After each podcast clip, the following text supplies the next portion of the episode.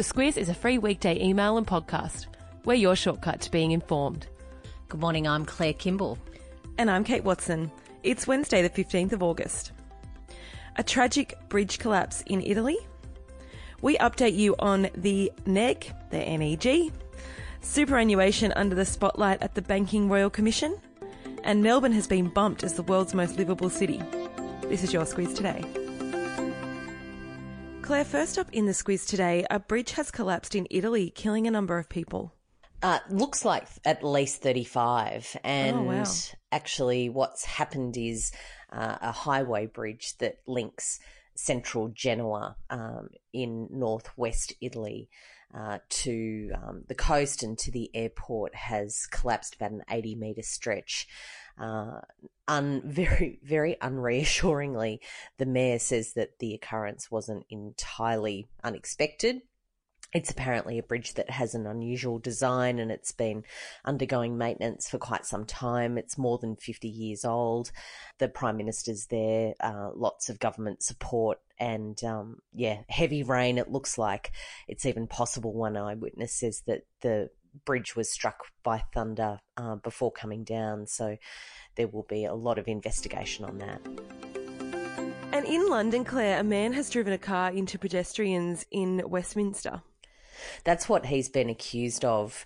Uh, Counter terror authorities have certainly arrested him with uh, terrorism related charges, and very luckily, no one was killed. Two people were sent to hospital, uh, but they've been released with minor injuries. But they're certainly um, saying that given it was. Um, looks like a, a deliberate attack um, using a car, which you would remember happened a couple of times in London last year, um, and also because um, of the iconic location, uh, they're definitely um, looking into it as a terror incident. Yeah, an all too familiar scene for Londoners.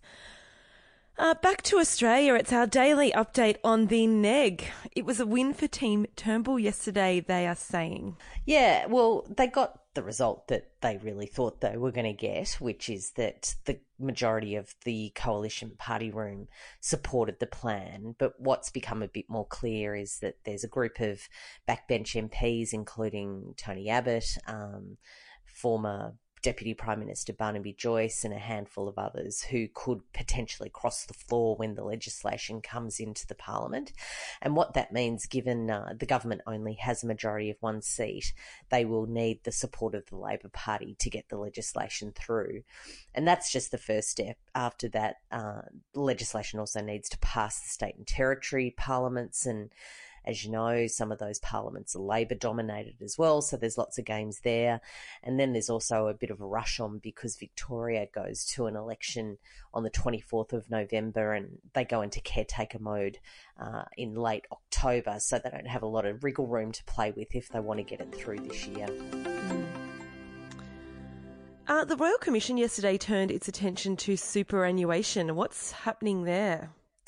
Couple of things really stood out. One was the CEO of Host Plus, which is a superannuation fund, uh, was talking about the sort of money that they spend on corporate hospitality, and he really put up a case that it's something that he does very reluctantly. Um, although that didn't um, come across particularly well, given they spent certainly more than a quarter of a million dollars on wining and dining chief executives at the Aussie Open last year. So very reluctant, but gee, what a what a nice chore to have to do. Yeah. Um, the other thing that came through is Colonial First State, which is a wealth management arm of the Commonwealth Bank.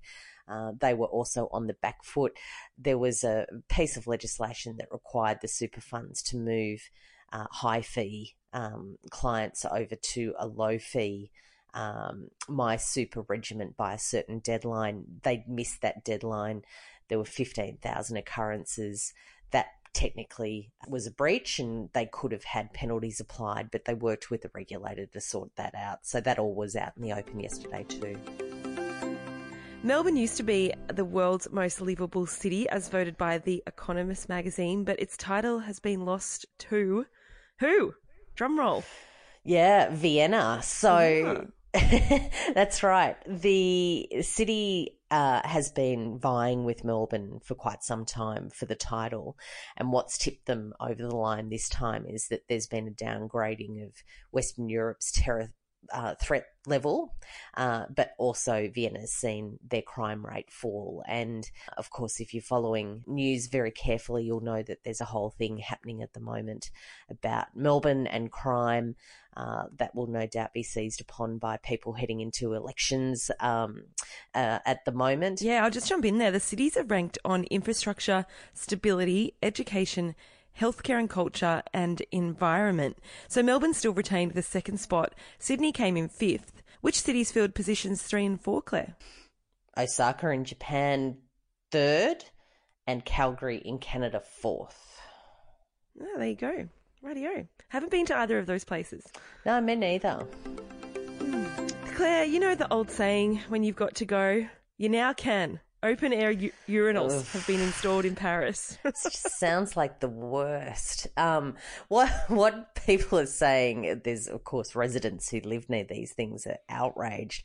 Um, they're meant to be quite eco-friendly, so blokes who just can't wait for whatever reason to get to the bathroom, like every other human being on the planet has to, uh, are peeing in the streets, and yeah, so they've put in these open air urinals, so you can just sort of sidle on up to them and standing in the middle of the street, just you know, mm. do what you need to do. Just Okay, ugh, there you go. horrendous. There's a talking point for people today. Uh, and whilst we're on it, our three minute squiz this week is with Margot Spalding, who is not only the founder of furniture store Jimmy Possum, she's the first squizzer to reveal she occasionally has a squiz on the loo.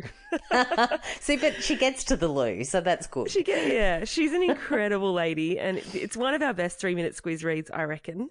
Um, I cannot encourage listeners more to re- to have a read of that. A, a really special person she is, isn't she, Claire? Yeah, it was a real delight. She's very funny, uh, Bendigo based, and she also now has her own fashion label, Mimi the Label. What's the subject line today? The subject line today is the Barbra Streisand song "People," people who need people, which um, clearly the CEO of Host Plus Superannuation Fund doesn't. He's not really into entertaining, so I thought that was appropriate this morning. Uh, despite spending a quarter of a million dollars on entertainment. He's not very social. He's a person who doesn't need people. Right. He doesn't like entertaining. I note the sarcasm in your voice. Very reluctantly, he Yep. says. Gotcha. Doesn't like doing it. Open the email every day this week, and we've got $100 for someone to spend at Country Road. Don't just open it, have a read. There's plenty more news covered in there. Thank you so much for listening to the Squiz Today podcast, and we will chat to you tomorrow. Have a great Wednesday. The Squiz is a free weekday email and podcast. We're your shortcut to being informed. Sign up at thesquiz.com.au. This week, our podcast is brought to you by Aware Super. Sometimes it can feel like retirement is a long way off, but whether it's two years or 20 years away, it's important to make sure your super fund is working for you.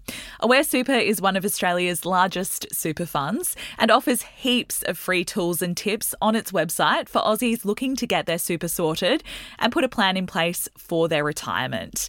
Read the PDS and TMD at aware.com.au.